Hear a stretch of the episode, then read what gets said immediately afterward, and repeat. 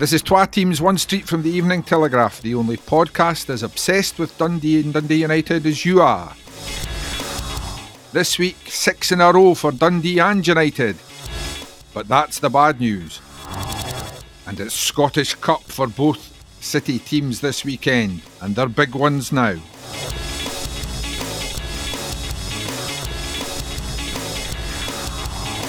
Hello!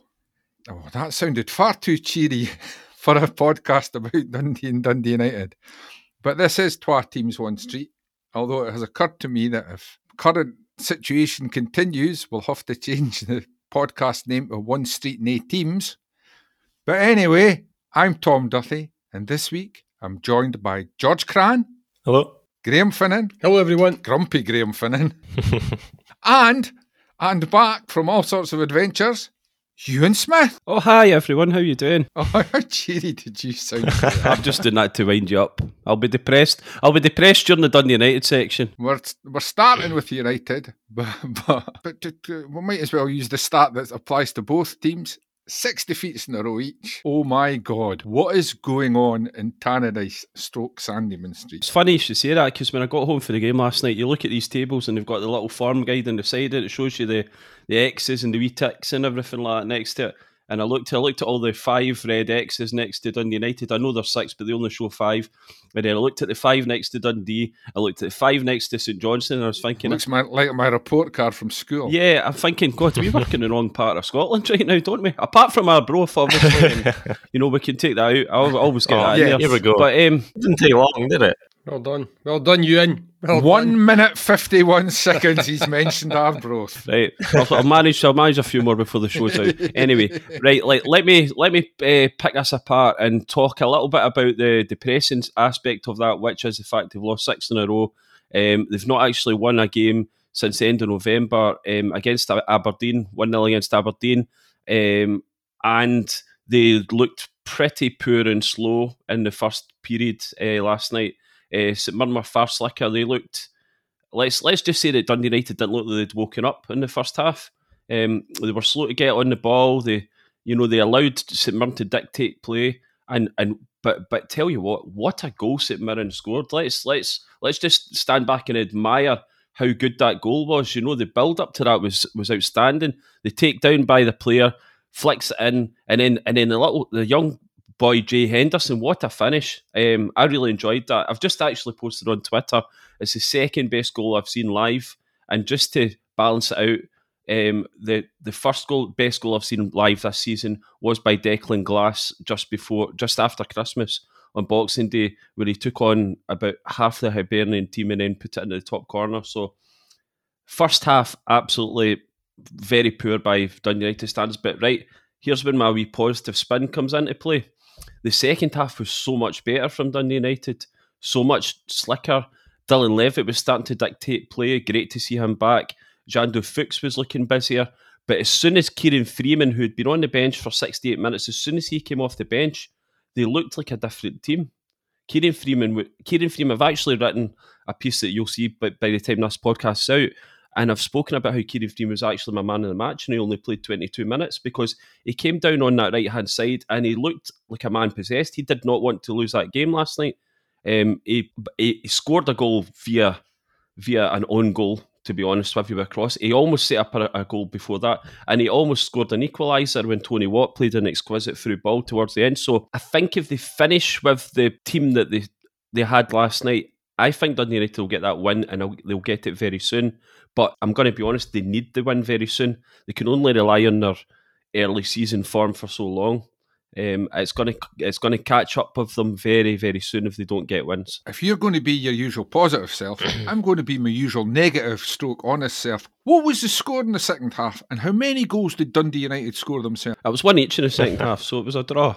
Uh, but um, um, um, the, the second part of your question, well, they didn't actually score any themselves because whilst I was being kind on Kieran, and while some people, well, Dundee United's uh, Twitter feed, they actually gave it to Kieran Freeman, which I thought was a little bit generous. Um, because I mean, it was an own goal. Let's be honest. I mean, it was a it was a great cross into the box, but it was a clear own goal. So, yeah, one each. Okay, they didn't win the game, and I think reading what some fans are saying, they were a little bit disappointed that Tony Watt didn't start the game last night. Um, Tam Courts did outline his reasons for it. I agree with a lot of what Tam Court says, but I'm not entirely sure his Just arrived. the, the the reasons he outlined for for uh, Tony Watt not starting last night would have cut it cut it with me. Um, however, I don't expect Tony Watt not to start the next game. And I mean, Bear, something that worried me there that Ewan said United, uh, any team for me that loses five in a row and comes out after a week, never mind three or whatever it's been, and looks like they're still asleep in the first half, that's a big concern.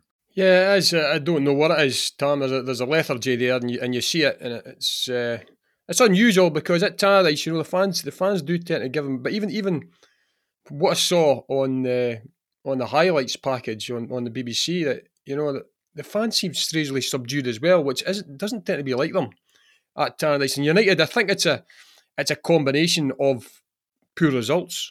There's a bit of malaise setting on the park and also off the park as well. And, and the only way to get around that is by getting yourself a couple of goals, finding yourself a hero, as Ewan says. It could have been a good one for to get Tony Watt in the team, to get the fans actually seeing him coming running out and get the place absolutely jumping right at the very start. Um, I understand why Tam Courts hasn't done it. Tony Watt wasn't playing for Motherwell, remember, prior to, you know, coming up the road to Tannadice. You know, he's you know before this transfer, he'd been on the bench for them a few times, but he'll not be far away in terms of match fitness, and it would have been a good one for him. But Tam Courts has got to think about the rest of the players as well. Tam Courts is, you know, the boys have been knocking at the door, um, you know, pushing hard to get in, and you suddenly bring in this new man, and guys could feel sort of left out. I mean, I, I it's a Marc McNulty started last night, and that's a good one for United. I'm sure he's another player who will do well for them over over the next few weeks, but yeah, it's a, it's a tough period for them, Tom. It's a tough period, and the only way to get around it is by winning games and scoring goals. The haven't the personnel hasn't changed that much, but now they're actually leaking goals at the back. We see that now. That that record of clean sheets that was that was so prevalent in the first sort of third of the season seems to have you know it seems to have evaporated a wee bit. They don't look capable of keeping clean sheets now, and that makes life very very tough, especially when you're you're struggling to find it. You know, up top. So yeah, I mean they'll have to they have to get back on the on the bus, and uh, hopefully this week the Scottish Cup game at Kilmarnock can can be where they do that. But uh, yeah, worrying times for Dundee United at this point in time. Looking at the Tony Watt situation, is it maybe a case of a young manager doing what's technically correct and pu- pure physical and football reasons, whereas an old manager might have said, "We're on a bad run." Get the new signing on from the start and get the fans noisy. One thing I've noticed about Tam Courts is he's he is very loyal to to players. You know, I think I think he does he, he does have a good relationship with his players, and I, and it's very abundantly clear when you speak to players that they like him, they respect him, and I think what. Uh, Berry said there about Marc McNulty is probably hitting the nail on the head. That wasn't the, the reason that Tam Courts gave last night, but I, I suspect the reason why he didn't start Tony Watt was that he wanted to give Marc McNulty his his place, get him back in the team, and he didn't want to almost like detract from the fact that Marc McNulty was now fully fit and then leave him out. However, perhaps Marc might have accepted the fact that he hasn't played, you know, for four months, and maybe him coming off the bench might have been the the the, the, the chat. But personally, I'd like to see both of them in yeah. the starting lineup for Dun United. Would that have been another problem? Two players that haven't one's four months, one's hasn't started uh, at Motherwell for quite a while since this speculation had come about. Yeah, but I, I don't think Tony Watt's been sidelined for that long at Motherwell. You know, I think he's, I think he would still be reasonably match fit, and and he's, I mean, he's, I know his goal scoring record comes from the earlier part of the season, but I think he's, I think I think he would have been ready to start and he would have been, been buzzing. But I mean, the Dun United fans, he, Bear again is right about the atmosphere. The atmosphere was strange last night, but the Dun United fans suddenly picked up dramatically as soon as Tony Watt was what limbering up and he was going to come off. The irony is, Tony Watt comes on, they're all got a lift to think, right, this is it now. We're, we're on to ascendancy, we're going to win this game. And then they lose a goal within two minutes of Tony Watt being on the park, you know. So, um, and it was a poor goal. Uh, defensively, from a Dun United perspective, it wasn't the kind of levels that we saw earlier in the season from a Dun United defence. That was a poor goal to lose. Um, so, yeah, I think Tony Watt, there's no doubt Tony Watt will start probably on Saturday. 2020 what? 20 what? 20 what? 2020 what? George, something you to pick up again on something you said while he was being positive. United were much better in the second half, and played well. Um, in the interest of balance and fairness, sounded sounded like you earlier this season about Dundee. And I go back to the thing, and, and, and as the season goes on, it becomes more vital. If the results aren't right, pretty performances are no good. Exactly, and that, that kind of shows in the, the league table because well, last night Olivier St Mirren and Ross County all won and closed up that gap on United. So they are looking over their shoulders now, um, and they're not scoring goals. That's that's the big thing. We've we've already talked about that a lot this season. They brought in Tony Watt, obviously, but again last night, it, just watching the highlights, they had a couple of near things, but there wasn't. Was there any big chances missed? You and I, I Marc McNulty had a chance he should have done better with that he blazed over, and Kieran Freeman right at the end. It was a, a, a delightful fruit, uh, chip pass from post, Tony yeah. Watt, and Kieran Freeman. He was unlucky. The goalkeeper made a really good save. Um, so there was a couple of chances. I think I think Dundee United generally looked like a team that were going to score when just before they did score, you know, but but they didn't. And I think I genuinely think, and I know I'm always Mr. Positive. I think if they had ten more minutes, they would have they would have equalised. But the game was the last ninety. And to play to play the age card, I have to say, I mean, never never mind the fact St Mirren, eleven games without a win before last night. It's United St Mirren, and I, and I had a pained look on my face when you and you had to think about how you know good chances United had against St Mirren. United should you should a, a United game at Tannadice against St Mirren. I'm expecting to be able to go. Oh, they scored a couple of goals and so and so went close. There was a great save from so and so, hit the post. So and so should have done better. Four or five off the top of your head. That's and maybe that explains the, sub, the subdued atmosphere at Tannadice. Yeah, look, look, Dundee United should have had a penalty. There's absolutely no doubts about that. There was a, an absolute blatant handball um, by Alan Power, and he, I, I mean, it, it, was a stonewall penalty. Um, it's quite a good save, actually. That, no, but they should have had that right. But the, the interesting thing, no, the interesting thing, though, and and this is where I do quite like Tam Courts the way he handles the media sometimes. You know, he was asked about that, but he didn't labour on that. He accepted the fact that they were poor in the first half, and he should be focusing on how poor they were in the first half. And he also he also made it quite clear that Dundee United should be, with all respect, and they always say with all respect, they should be if they're if they're aiming to be where they want to be in the table, they should be winning games like last night. It'd be great if a manager said, with all due respect, we should be hammering that pile of crap. See, that's where you want to cover likes of boxing and stuff like that. You know, where they just come out and say what they actually really think. yeah. You get a right shock when you speak to a boxer. Opposition. yeah, we are going to score. We are going to score in the third minute. We spend your life interviewing footballers, and they always say the, the right thing. Well, generally say the right thing, and then you interview a boxer, and he's just like, "I'll take him out in thirty seconds." He's useless. You know that. I, would quite like a few boxers to to maybe have cameo roles on the football pitch, and we could interview them after games. I don't just for the interview or for the, for them Away. laying into people on the pitch. Is maybe not. Maybe not the on the pitch antics. They can come in. Maybe they can just handle the media after the games. Right. You know, just just a few po- right. post match interviews. Uh, they could handle the media, no doubt. I'll leave it till after the game and talk about respect and cuddle them and stuff yeah. like that, like boxers do. But anyway, away from away from the malaise on the pitch bit of movement around Tannadice just now. Obviously, Kerr Smith's gone. Kevin McDonald in training. That's a that's an interesting one. Yeah, no further updates on that. However, I can see where he might fit into to Dunya. I mean, he's a quality player. There's no doubt about that. You know, he's a very experienced player, and and I know he has had horrendous health issues. And God love him. I think it's fantastic that that, that he's that he's back in his training and everything like that. Absolutely, my hats off to him. Um, I could see why he would add a bit of quality to Dun United if they were to take it beyond training. I don't know. I don't know if it's the same scenario we had earlier in the season where he was at Dundee training as well, and, and it didn't materialise into anything. But maybe it's just me. I think he's perhaps got more of a chance of, st- of signing at Dundee United than he than he was at Dundee. Um, I think he would add something. Um, in terms of other movements, Kerr Smith, I think I, I did I actually did a podcast yesterday. I was I was moonlighting. I did a podcast for Aston Villa yesterday, and um, I was talking about Kerr Smith, and I made the point. I think that that's actually one of these strange deals where it's actually good for all three parties. I think Dun United have got You made the point that you were at the darts when he played half his first team games. That's probably true, actually. Uh, yeah, Kerr Smith, who's that again? No, yeah, no, but um, no, but I mean, I, I think it's a good one for all three parties. I mean, Dun United have got a decent amount of money for him. Potentially, that will go up if if, if he plays a required amount of games and he does a certain amount of uh, ticks a certain amount of boxes in his on his deal.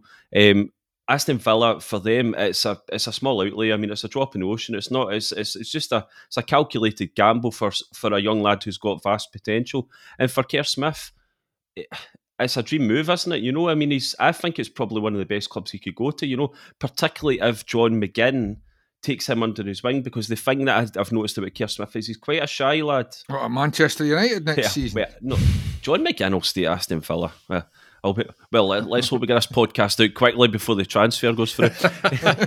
That's something. yeah. Yeah. So I could get to the bookies and bet on them going to Man United. but yeah, no, but I mean, I think I think Smith's a young lad. He's a he's a shy young lad, but I, I like him. He's a nice he's a nice, humble young man, um, and I think he's left on very good terms with Dun United. I think the Dun United fans respect um, what he did, and they, they understand that he was a talent that was always going to move at some stage very soon. Um, but I think I think you'll need somebody to, to take him out of shell a little bit. But I think the one thing he's going to have on the other players in that Aston Villa academy is a lot of them are not going to have had that experience of playing in front of big crowds, and they're not going to have that experience of actually playing in in, in front of like live TV cameras. Kerr Smith's already got that. I mean, Smith played um, against sixty in front of sixty thousand at Celtic Park, and he was, uh, you know, he cruised through that game. You know, he's played. He's the youngest ever Dun United player to play in a Dundee derby. Kerr Smith has already got that experience, but he is going to need time before he beds in and before he's not going to become an Aston Villa player overnight. But I think maybe with the right kind of program they put him on to to continue building him up, maybe he'll they'll start to see him get in in 12 months, 18 months' time, you know. So from United's perspective, that's great. And then it's allowed them, that money has allowed them to to to speed up the Tony Watt process and get him in. And and probably on paper right now, Dundee United need Tony Watt on the part more than they need Kerr Smith. So that's decent business. And they've got a goalkeeper who looks like he could be a very shrewd acquisition. We've not seen him play for Dundee. He was on the bench last night, but I think he he's obviously been signed with a mind that Siegrist is likely to move on. Any prospect to more arrivals between now and the end of the window? Yeah, I think we'll see more players at Dun United. I think we will see yeah uh, probably at least one more coming in for Dun United. Um, and I think that midfield creative sort of side of things is, is is the area that I think that Dun United will be looking at. You know, I think they're I think that's still something that they're still crying out for. I mean, that said, I mean, if they're looking at their, their younger prospects, Declan Glass did show against Hibernian that he's got a little bit about him and he can unlock defences, you know. So maybe he needs a run of games, but I, I would suspect it'll be that type of player, somebody that's going to feed the through balls or the passes to Tony Watt, Marc McNulty, um, and maybe unlock defences. And returning to departures, we bit we bit surprised Mark Connolly's gone to Dundalk because Dunfermline seemed keen to keep him. Yeah, I, f- I think. I, mean, I was looking into what he said when he went there. I think. I think there's some personal reasons why he's moving back closer to home as well. You know, I think that's a. I think. Um, I think it sounds like his career's going full circle. You know, and he, and it's it's like it's okay to us on paper. We're saying God, he's moved over to Ireland, but maybe to him it's it's like a homecoming thing. You know, and he's an awful, incredibly nice man, uh, Mark Connolly, and he's been he'd been through horrendous times with injuries yeah. over the years, and I know I know he had personal loss last year, you know, and I think he's maybe just needed that fresh start and that move back to Ireland. But I think yeah, the family fans look like they really took to him and and they're sad to lose him. And I dare say he could have done a job for Dun United, but despite the fact we're talking about Dun United leaking goals, I still think they've probably got defenders who are ahead of him in terms of their pecking order at Dundee United just now that he would find difficult to dislodge. Mark Reynolds leaves as well, club captain.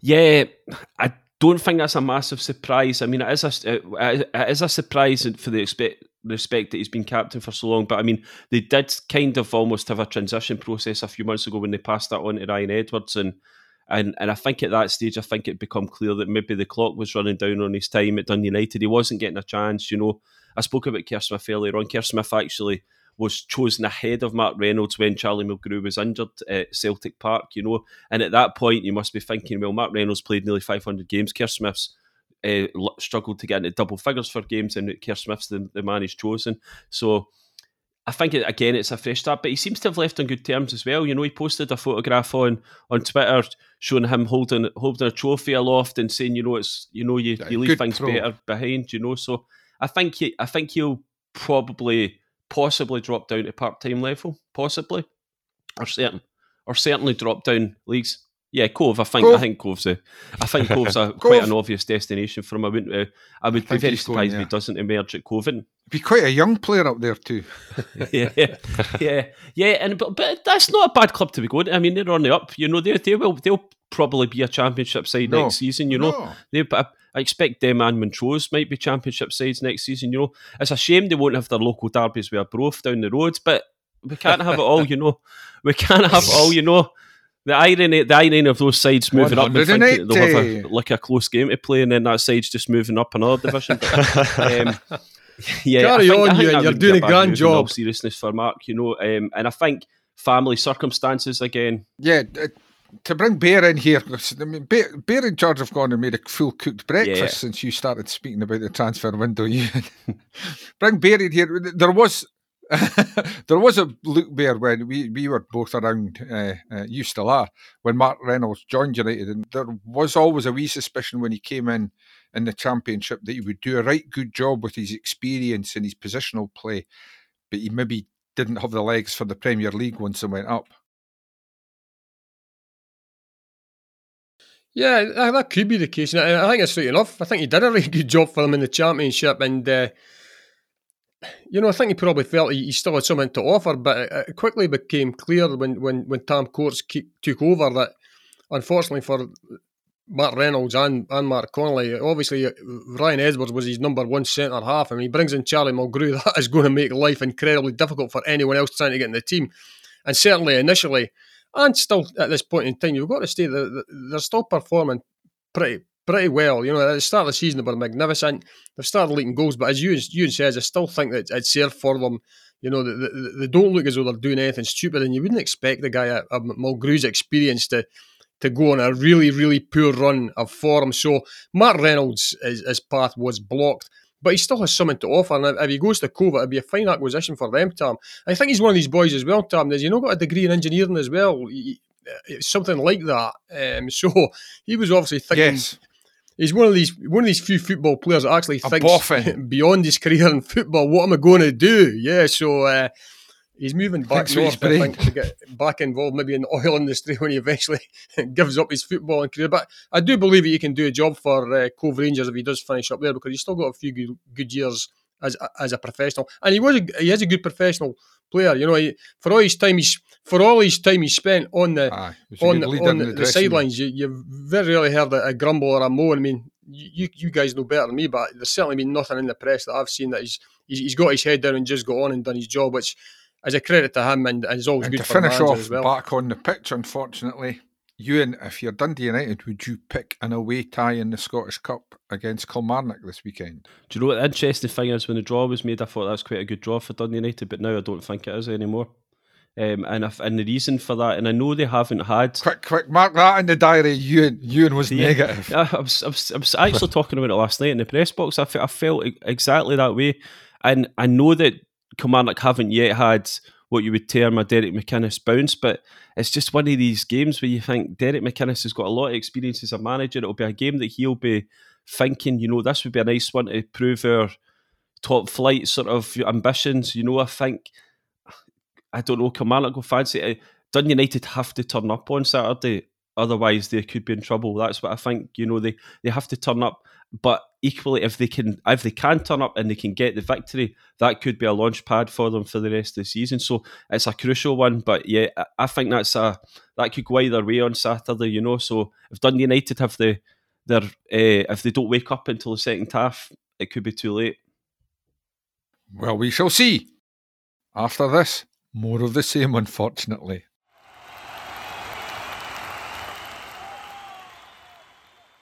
Right, George. Here we go. Here we go. There is actually a temptation to get you with your editing skills just to take the first part of the, this week's programme and substitute every time we say United, just put Dundee in, and every time we mention a Yeah. player, just mention a Dundee player or the Dundee manager, because they too have now lost six in a row. season's kind of fallen off a cliff, really. Since that, uh, I'd say the second half at Ross County, when the, they were leading, let that slip, and and it's just they haven't recovered from that. Um, they were poor against Livy last night. Um, Livy were better and deserved their win. Bruce Anderson was excellent. Gave Dundee a torrid time, and at both ends of the park, they're, they're lacking. Um, they're needing needing help uh, big time before the end of the month. Certainly, a centre back in. Uh, although last night they were missing Ryan Sweeney, which I think didn't help with the, the goals in terms of losing two from set pieces. And Jordan Marshall obviously got injured very early, and that's a, that's a big blow as well. Um, but they also need help up at the top of the park. They, they didn't really get themselves a foothold in the game at all at any point. Livy, uh, putting them under any real pressure. Uh, I think McMullan had a chance right at the start. That was decent bit of play. He had a couple of wee bright sparks where he skipped past a couple of people, but I think there's a lot of expectation on him to, to do everything at the moment, and and the rest of the team are, are needing to step up. It's they're needing a lift from something, and it feels like in January that that lift is only going to come from getting a, a good player in the in the building, but they're they're really struggling to do that as well. And Bear, was it a minibus or a bus last Well, night? that I was actually- to the game. No, I was I was actually I was in the Or car just a mini. with a couple of friends. We, we weren't on the bus last night. We've got to say it was quite. It was quite yeah yeah, which was it was quite an to watch eye opener actually. Damn, to be honest with you, you know. It was a so I saw sobering for, for what experience. it's been worth. I, th- I thought it's been no bad this season, but maybe maybe there's been other things taking effect. But uh, no, there was actually just on that. There was actually quite a healthy Dundee support through there last night. So it was disappointing because you know they're going to need all the help they can get in this period between now and the end of April. If they're going to get themselves out of the mire, they've got themselves into because Livy won that game last night, and uh, I've got to say fully deserved to win the game. But I'll tell you what, they weren't a very good Tom. They weren't a brilliant side, but they looked far more competent than than Dundee, unfortunately. Um, Dundee at this point in time look lost. They look as though they're, they're continuing to, to lose goals. I think there's an issue in defence. I, I like. Uh, I mean, Liam Fontaine looks looks good coming forward with the ball. Looks smooth on the ball, and he's quite good actually defensively when it comes to clearing his line with headers. But when there's movement in the box, he tends to get caught wanting a wee bit. And both the goals they lost last night, you'll find really. I mean, first half, not much in the first half either, either way. I've got to say. Start the second half, Livy come out. Bruce Anderson, I think it was him, George, that went through, and Adam Legzdins produces a brilliant save, save inside the first 30 seconds, which he knocks onto the bar. So the alarm bells have got to be ringing. A corner comes in, first phase, they knock it out. Unfortunately, it's knocked back in. Bruce Anderson at, an angle manages to squeeze one in. It goes, I think it goes through Adam Legzdins' legs. Um, Dundee have an absolutely glorious chance, glorious chance to equalise, but not from from brilliant setup play. It was a long punt up the pitch. Uh, it's flicked on. For once, the Livy defenders get himself in a fangle. Paul McGowan, who goes through one on one right in the middle of the goal, so he's not got an angle, tries to go around the, the keeper, and the keeper dispossesses him. You know, and, and that that could have changed the whole complexion of the game. I'm not saying Dundee would have won it, but I would have got them back on track very early doors. And then similar again, second goal, another corner kick. Same situation. The ball's clear from the first phase, knocked back in. For the life of me, I mean, I'm I, I'm critical of Fontaine. When I saw it back on the replays last night, I've got to be critical of Christie Elliott as well. I think he's involved. He's lost his man, but Bruce Anderson has actually got to run toward. He's only about two or three yards out from the, the touchline, and he's got his back to the goal, and he's running towards the corner flag. He's got a Dundee player behind him. Fontaine's in front of him. And from that, you, you guys have seen the goal, from that situation, he manages to do a step over on the ball, bounce Fontaine off it, and get a shot away into the far corner. And it's game over. It's game over, sadly, from that point. Dundee never laid a glove on on on uh, Livingston at all. James McPake pulls off. I mean, that says it all, really. He pulls off his skipper, Charlie Adam. the man who takes the armband, Paul McGowan, is pulled off 10 minutes later. The armband was getting thrown about. They must have had about four or five captains last night. You know, Paul McMullan is then taken off. So three experienced pros. And they didn't really go anywhere, Tom, and it's a real, real concern. They've got issues at the back. They need to get a centre half in. I've been saying it since since Ashcroft's been injured. They've not had cover in there. They've had to play McGhee in there. Big Sweeney. Obviously, they've known Sweeney's going to be uh, suspended for last night's game. It would have been a priority to get someone in.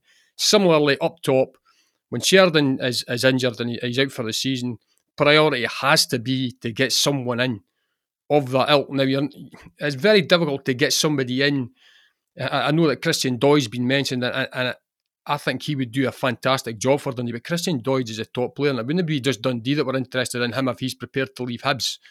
And maybe Hibs won't even let him go. It's the best. The, the sound of things, they're not going to let him go in this window anyway. Um, so Dundee might need to lower their expectations and get someone in that has got a bit of muscle up front. Because at this point in time, they must have the smallest front line in the league. Last night, you're looking at Danny Mullen, Paul McMullan, and Luke McCowan, and that's not easy to say as well. I've got to say, you've got to get your, your mind on it. And then, and then when you when you Paul throw McGowan in, in there, as well. uh, Paul McGowan in, into that mix, you can see they're a, they're a small, small side Dundee.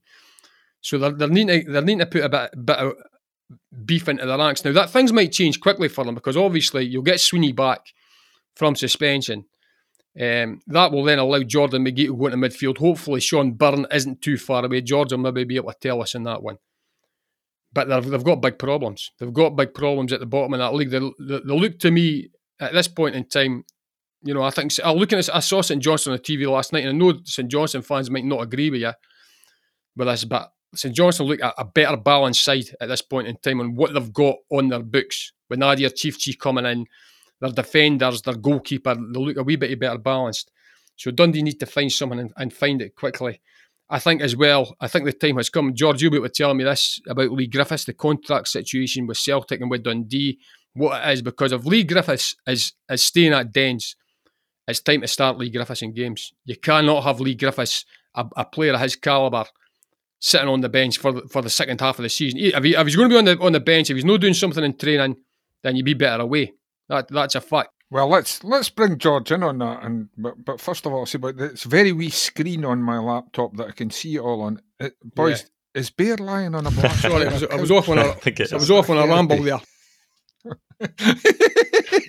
I'm need one as well after listening to the section. Uh, it's happening. I I was- was off on, on one there. But George, what what's going to happen with Leigh Griffiths? Uh, my feeling on it is that he'll be released by Celtic and Dundee will pick him up.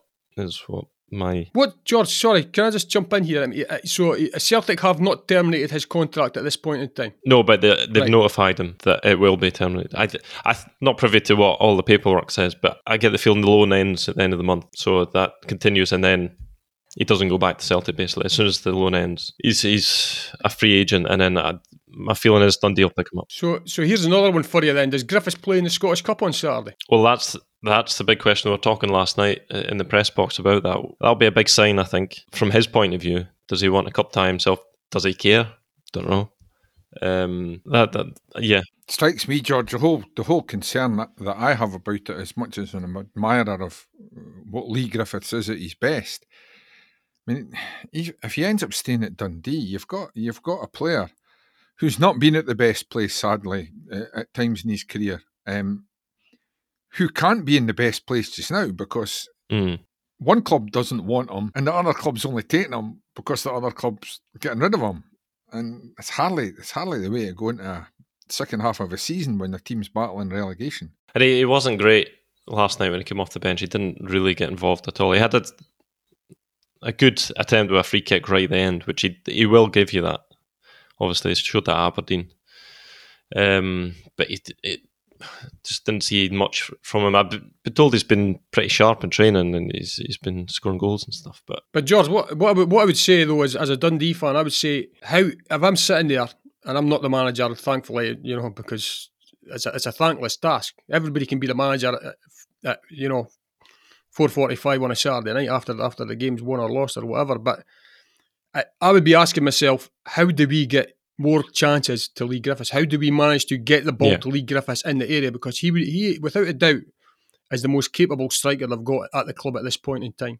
Danny Mullen had a wee purple patch, but Yeah, I mean, I th- that's what yeah. it was. That's what it was for Danny. I mean, Danny works hard, yeah, but Griffiths, I, I, I still believe if we can get the ball in there, is how Dundee set up to get Griffiths more chances in that sort of 18 yard box. Mm. I think he has shown that if he gets a chance, he, will score it. The the big problem for me is he hasn't had chances, uh, and that comes from uh, throughout the season. That comes from both. That comes from Dundee not creating much for him, but also comes from him as well. That he, he needs to do a bit more with that. Whether that's Yeah. sharpness, I, I- don't know. It still doesn't look anywhere near the kind of levels he was previously. Another thing, Um, George. Well, while you're on, thinking, I'm thinking here. I'm going to jump back in.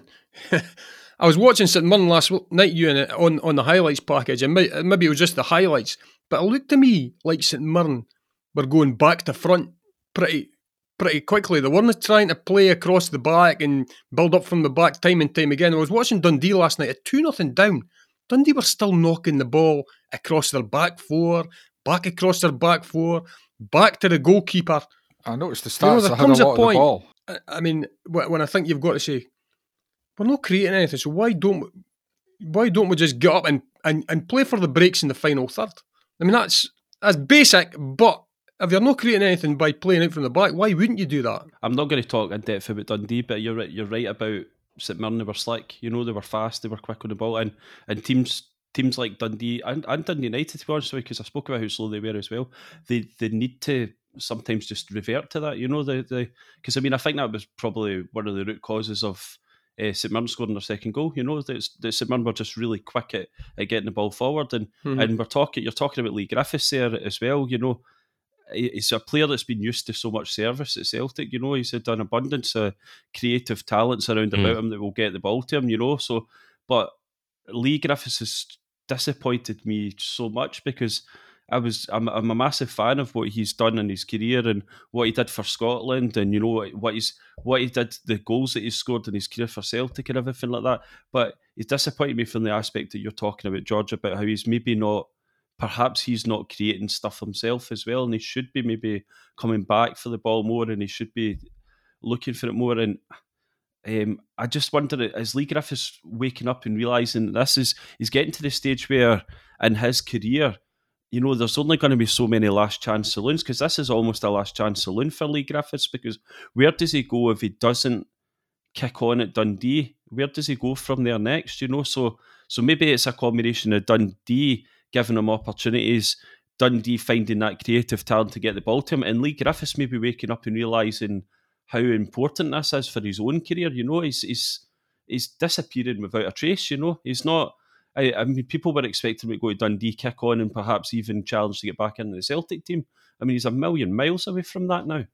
Yeah, and the other issue, um, certainly punters I've spoken to, uh, which get fewer and fewer the older I get,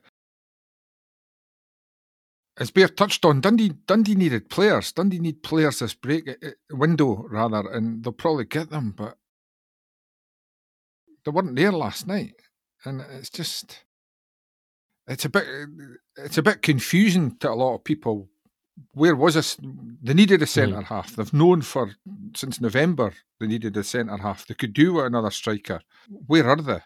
Well, they're not at Dundee. That's that's the problem. I think uh, I think they found it. Straight answer. I think they found it quite difficult to persuade players to come and join what is a relegation battle. Exa- It's only going to get Yeah. harder now. They've lost I think- first game after the break. They need to get one over the line that, that's going to really improve it, and then that might kick on another couple to think, oh, that actually they might have a chance of sorting themselves out. I think. I mean, uh, how do you convince players to come when when you're five points adrift of safety? I mean, they're in the, the playoff place at the moment, but it's and at the moment The only answer I Yeah, can think of is exactly. cha-ching, Yeah. cha-ching, there's, cha-ching. there's a bit of Are they that. not? Are they not, George? Though they're fishing in the same pond as the likes of Kilmarnock and stuff like that. You know, and and Kilmarnock are possibly Yeah, going to match wages, but I they're think they're also- pushing the boat out. might be- Yeah. Kilmarnock are going up. You, Uh, yeah, Did for you the hear that? playoffs, that's fine, no problems. yeah, but but, um, but I mean, but I, I mean, the serious point is Kilmarnock are probably financially can match what Dundee are, are, are going to offer. They, they've got Yeah. a manager with vast experience, and they're also a side that they are going to join a side that's maybe going to win more games and lose games before the end of the season is going to be involved in. So Exactly, It's not that's even a simple yeah. case of them, them competing against other sides in the, the top flight. They're competing against sides that are challenging to come up as well, you know. So It's very interesting you and you don't feel the need to be so positive about Dundee. That's marked down in the book. well, uh, and saying talking about Kilmarnock, that I think Dundee were in for Ash Taylor, and obviously missed out on him. But I think that was more to do with the going back to play for his old manager. But that, that's a sign sign of that, I think. Um, and you look at uh, needing players in quickly. You look at Dundee's fixture list, which you would ask for in in the situation Dundee are in. You're playing if you include Livy last night. They're basically playing the bottom the, the bottom six in the next six games, or the rest of the bottom six in the next five games. They got St Johnstone next week, week which is going to be absolutely huge, and could come down to who brings in the better players between now and then, because both teams are really, really toiling. And then you got St Mirren, Dundee United, Ross County before they face Hearts. I mean, this is that's the season right there. That's see, I'll there's tell a positive you s- aspect there though. Yeah, We've got we've got the Dundee Derby in a few weeks, so one is is at least going to see a side that doesn't lose that week. I'm sure they'll find a way. Uh, he was a bit cocky there. I think that was a prediction of a United victory, wasn't it, Ewan? George, George, you touched on it about the Ross County thing, and it's only a month ago they were at Ross County and they were 20, 25 minutes away from deservedly beating Ross County, weren't they? Eight But they were, they were the better team. Yeah. And that would have put them eight points ahead of Ross County. And here we are a month a month on after a Yeah. a, a winter break, and we're now five points behind Ross County. It shows you how quickly things can actually turn.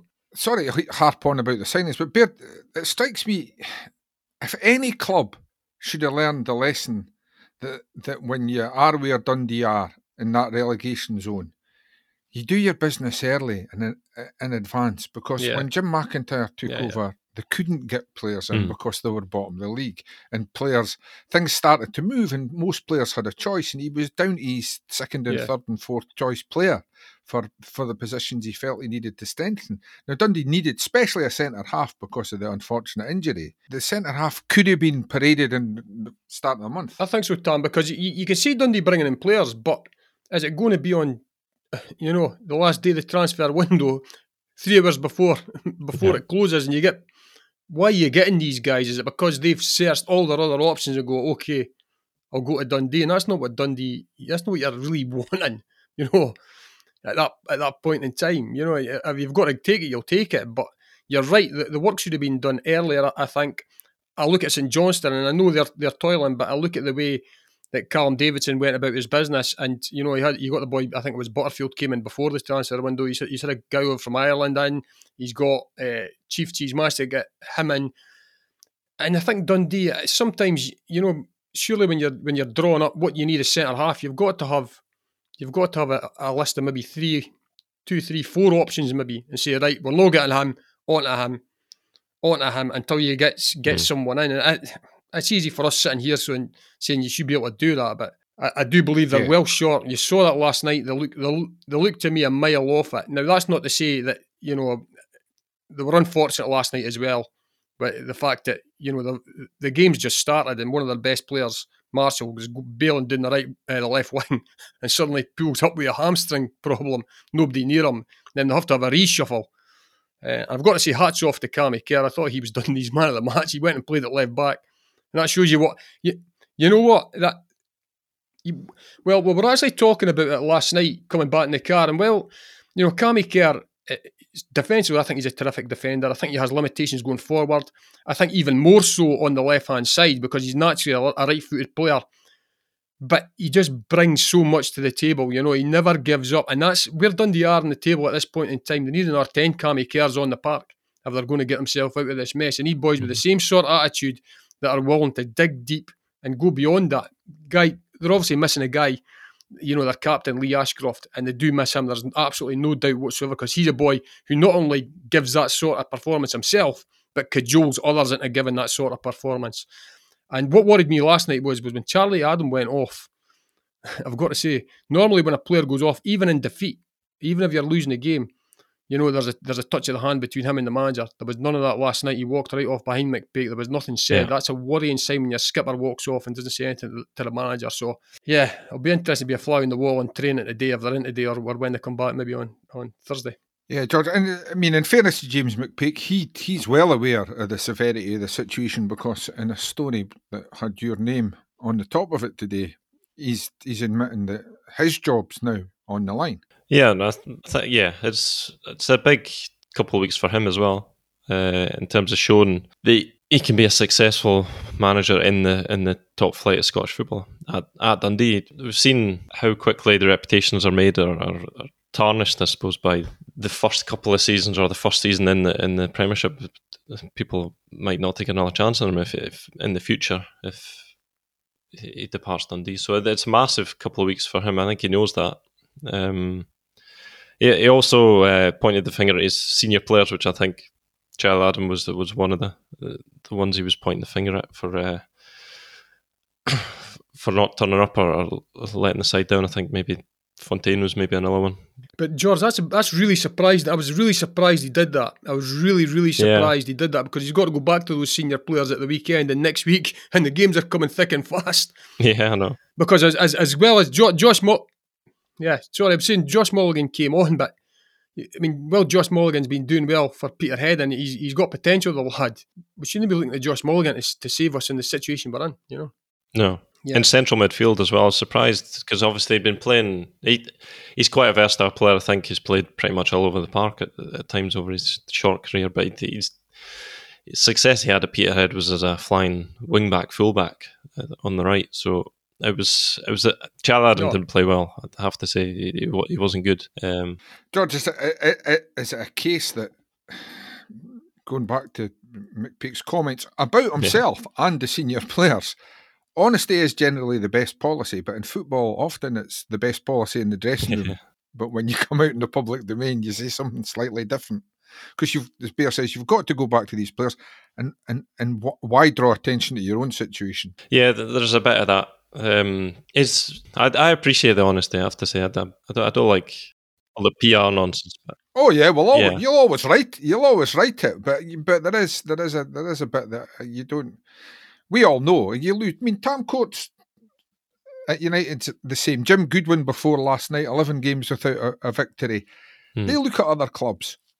That gets managers the sack, and and and and they're partly grateful that they've not got the sack, and but also they're aware things have to improve quite quickly or they will be under pressure.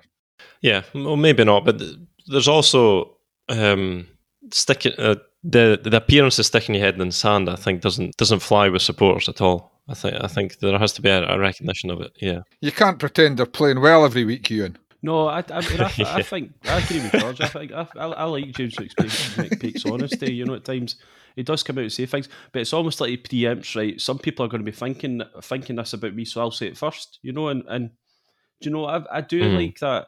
Um, I also take your point about the senior players. You know, uh, perhaps sometimes you cross the line and then it gets to the point where senior players say, "Well, well, whilst you don't like to think this happens, they might down tools for a couple of weeks when they think that the manager's not got their back, so we don't have the manager's back. So there is a, is a gamble. But enough of Manchester United no, under There is a gamble there you, are taking when you're saying that kind of thing. But then there's also the flip side that, that you get their backs up and they say, well, I'll show him and they make a point. But let's let's go yeah. back. Right, I'm I always come in with a positive angle here. The last time I remember this kind of pressure talk and everything on James McPake was after the Ross County game at home, which understandably so. And then and then Dundee went to St Mirren on the Saturday. Everybody expecting them to, to to lose in Paisley, and then they, they came away with a win. So maybe it turns. Maybe it turns again, you know, but they need it to turn for a bit longer than than, than that initial bounce back from the Ross County yeah. game.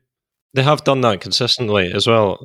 So, George, what you and saying is it's a it's a victory at Dumbarton. Well, the better the, the better be, I would say. I mean that that would be see yeah. that'd be a real crisis if if they don't do that. Dumbarton second sitting second bottom in League One. Um, it's I Paul McGowan was doing the post match stuff last night. Um, a few. yeah, Has he finished it was just a few swear words in there, but What did he say about the chance Um, he had one on one? Did he mention it? He said he should have scored. Aye. So that's that's Paul McGowan. But he- but he was saying it's a no-win situation on Saturday because Dumbarton will see Dundee as a potential uh, upset, really, because the, the way they're playing, Dumbarton, I think won their last game, so they'll be they'll be up for it, and Dundee have to be up for it because it's, it's not going to be an easy easy one that one. As George, as, one Dundee should win, but if you're a team who are not winning games, Yeah. are not scoring goals, doesn't matter what level you're at, and you're losing goals. Exactly. yeah, You know, it's, it could be it could be sticky. Eh? it's Yeah. it's huge. But as Ewan said about United going to Kilmarnock, it could also, on the other side of the coin, you get the victory, you get suddenly get that bit of You confidence back yeah. again, and you use it to your advantage. You use it as a launch pad to hopefully to go on to better things. We saw it last season. I mean, James McPake surely couldn't have been on a stickier wicket than when Bonnyrigg were 2 1 up at Dens going into the. Going into stoppage time or into stoppage time, he must have thought, I'm going to put my jacket on today and I'm not coming back here. But they get through that game miraculously, and then they never looked back from that point on. They, they really sort of went from strength to strength. Bear, are you speaking to us here or your mates who have No, no, we'll that? be there- we'll that, be there on that, car's getting downgraded to a motorbike at this stage. No, no, listen, listen, we're on the bus on Saturday, and uh, anybody who knows Dumbarton, we've been there a few times. We've been there a few. There's a nice wee boat. There's a nice wee bowling club, Oh. Not too far from the ground. So It's a nice place to go. hopefully, we'll hopefully we'll get in there for a couple of shandies before the game. Aye. But and, and and the one thing about Dumbarton is they look after the fans. Yeah, The fans are it's, it's sheltered. It's, exposed. yeah. it's the players that are totally exposed. There's there's one one stand that's perfectly placed to shelter you against the wind, but you Yeah. look out at the players and they're getting blown away. At least the views are nice though. If the, if the game's rubbish, you can just look out and look at the views, you know. So there's always that to. Oh, if you're 2 0 down at half time, you can you can be in Loch Lomond by the start of the second half.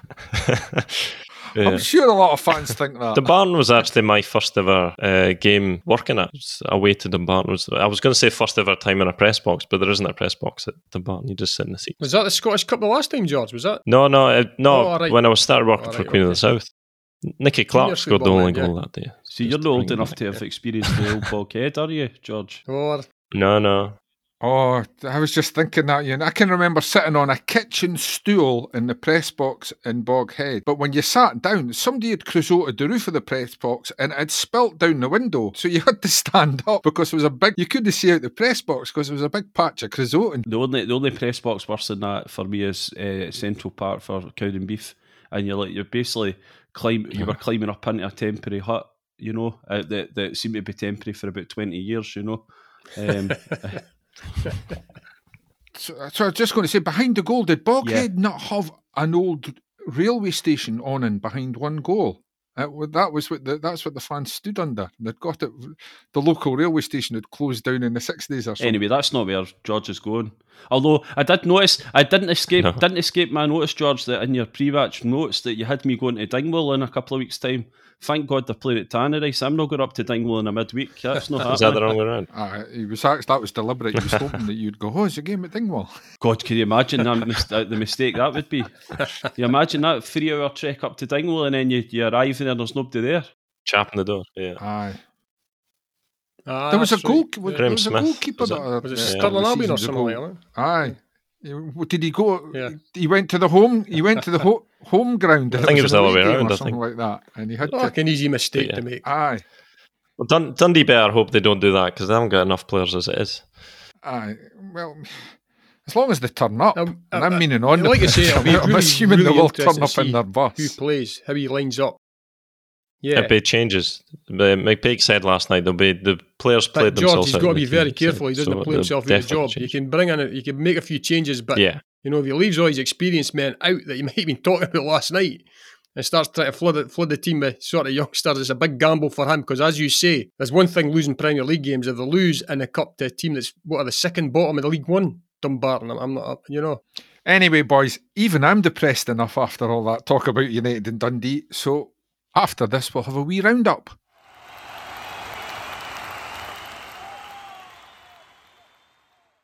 Right. thanks to um, places as far apart as Aberdeen and Japan, it looks like we might have a title race, Ewan. Yeah, I'm just looking at the 11% on my battery in my computer and, and hoping I've got enough left to talk about this title. You should live in a town with mains electricity, Are we- son. Are we talking about Arbroath? Aye. Is that, uh, how many times have we mentioned that? If there's somebody keeping a score tally here. You're Title race, yeah. Title race, four points clear at the top, 22 games in. Um, I actually did another bit of moonlighting. I did it at 7.25am. I did BBC Radio Scotland. They, sorry, I'm giving a plug there to them. But they phoned and asked me about Arbroath. And, and the question was put to me, you know, it's still early. It's still early on. You know, there's a long way to go. And I says, yeah, but there's a long way already passed. You know, I mean, there's there more there's more of the season gone than is left, and and Arbroath are top four points clear. Um, incredible. I'll be honest. I thought we Well, let's talking go- about the Premiership. Let's, let's, uh, this is, I know. Uh, Sorry, when did you jo- join the cabinet? That is not the question I asked you. The Premiership. I asked you about the Premiership, Mr. Johnson. Uh, What the Premiership title race? Oh, right, okay. Oh, sorry, I, I don't know anything about that. I don't pay attention to that. Get George onto that. George, George's more interested in that. I don't watch those games. Because you're covering United. I was I, the only the games I've been watching recently is African Nations Cup. I can talk to you a bit, a bit about that if you want, but 1 0, 1 0, 1 0. Yeah, hey, and I was laughing earlier on. I was laughing earlier on when you were talking, when I was talking about, you know, if, if they'd played an extra 10 minutes, you know, so will the game last 90 minutes. At that point, I was remembering the referee that, that finished the game after 85 minutes. Yeah, and then then finished it again after 89. That's somebody that decided, I can't even be bothered with this today. I want to finish my work early. I'm in charge here. Everybody go up the road early. And then and then his bosses give him a slap in the wrist and he says, oh, well, stuff you. I'm still going up the road early. Um, but no, Well, that it reminds me of actually. I used to sit at, uh, when I did game at Dingwall, and I used to think of the the poor away fans if they were getting the train. There was a train used because you had to get the train to Inverness and then the train down to Perth and then the train to Dundee, which was good for a carry out. But there was a train used to leave like five minutes before full time, and I always used to think, why don't they delay that ga- that train on a Saturday for fifteen minutes so the punters don't have to wait until after six o'clock? And I think that boy had refereed at Dingwall and thought he had a train to catch. But anyway, George, we'll try it. We'll try we Aberdeen's draw at Rangers. It has opened it up a bit. Uh, and Celtic obviously adding in every decent player that plays in Asia, seems like. Um, it's, they seem to have added uh, some real uh, pace and, and quality to their team. So, Yeah. I mean, the, the Glasgow press has been building up to this old firm match for about six weeks already, and it's still two weeks away, but it's it's going to be huge, I think. Um, but I, uh, much more interested interesting what's happening at the bottom. To be honest, I know. I You couldn't think of anything else. Rest of SPL. I've been set up like a turkey here. I'm asking the question I was told to ask, and everyone's going, What are you asking that for? Hey, what league are we moving on to? Oh. the Bear, Bear, do you want to talk about the Spanish title race? So, Bear, how are North End? No, no, Bear, how are North End doing? In terms of, I'll talk about what the That's his question. old club. Okay. Um, Celtic Rangers, yeah, interesting. Very interesting. Obviously, I'm, I'm keen to see how sort of Ange Postecoglou fits all these players into his side and how they actually perform because if he, you know, if he gets sort of, yeah, if these guys are as quick as a boy food. Does like an attacking player, doesn't he? Yeah, there'll be there'll be some some some sort of attacking lineup they, they, they can put out, but at the end of the day, it's no guaranteed winning games. And the good thing is, I think Tom, you've got to give credit to Robbie Neilson at Hearts for for keeping his team, you know, plugging away. Uh, you know, the, the wheels haven't come off there. They're they're still sort of even after selling one of their best players to Rangers. You know, and the, or he signed a pre-contract, John Souttar. Eh? We'll be interested to see if he moves on. But Hearts, Yeah. fair, fair play, fair, fair play. John Robbie. He's not everybody's cup of tea. You know, known to the uh, Hearts various, fans. no just not just in Edinburgh, but you know, around the country. But he's got his team up there, and, and I watched them last night, and they look pretty slick. So hopefully they can keep that going. And also I mentioned Aberdeen as well because Stephen Glass was under real pressure when they lost two one at Dens. He looked like a, a man haunted going off the pitch that day. Yeah. And you know they stuck they stuck by him. Cormack came out and maybe maybe it's a lesson for us here, uh, you know, in, in the city of Discovery. You know that the board stuck by Glass and they've, and they've been rewarded with you know improved performances, and the team look the team look pretty solid. And as I've shown last night, they're capable. If not, you know, they're, they're never ever going to split Celtic or Rangers. I would I would suggest, but they can have a say in who wins the title. And it'd be good to get to the last. It'd be good for once to go into the split with everything up in the air time. So that one team hasn't got it wrapped up, and you've got five really exciting games. Yeah. It means that it's every game's important for all the all the teams you know that are playing Celtic and Rangers, maybe chasing European spots. But as George says, sadly for us at this neck of the woods, I think we're we're going to be looking at the, the other side of the table to see what's going on. To give Ewan a chance to redeem himself, I was just thinking there as the boys were speaking, Ewan, that is it almost the case you don't want this old firm game in a fortnight because if Rangers win it, then we're back to saying, oh, that's a league over. Possibly, but that that is possibly, but that result up at uh, in Aberdeen last night maybe changes things again slightly, you know, because that you know it, that's cut it back to four points, you know. So even if Rangers were to to win that old firm game, seven points is not insurmountable at this stage of the season, you know. And um, I did see um, images and flash, uh, flashes of absolute brilliance from that boy Rio Hatate, the, the the midfield player that Celtic have signed, and he looks an absolute class act. Um, I mean, albeit it's one game, you know, and and it can change things, but he looks like the kind of player that will play the passes that will unlock defences for Kyogo to score for Celtic. That said, Rangers have been great since uh, Van Bronckhorst came in. You know, they have generally. Um, he's come in. I've actually been impressed. I think they've levelled up since he came in. You know, so it's probably two sides that are actually probably in better form, um, and it, it'll be an interesting match. But I mean, you're right about the classical media. God, they've been building us up since Yeah. it seems forever. You know, you know, it seems forever. I'm actually fed up reading stories about about about it. You know, because it's just You used to write them. Sometimes you're like, it's one game. You know, it is actually one game. Yeah, but when that one game finishes, they start on the next game a couple of days later. That's true. But I mean, I'll be interested. The one thing that I'm reading, reading when I'm looking at the reports is there's an awful lot of talk about how Celtic could be missing an awful lot of players if Japan were to call up all the players that Celtic have got um, over that period.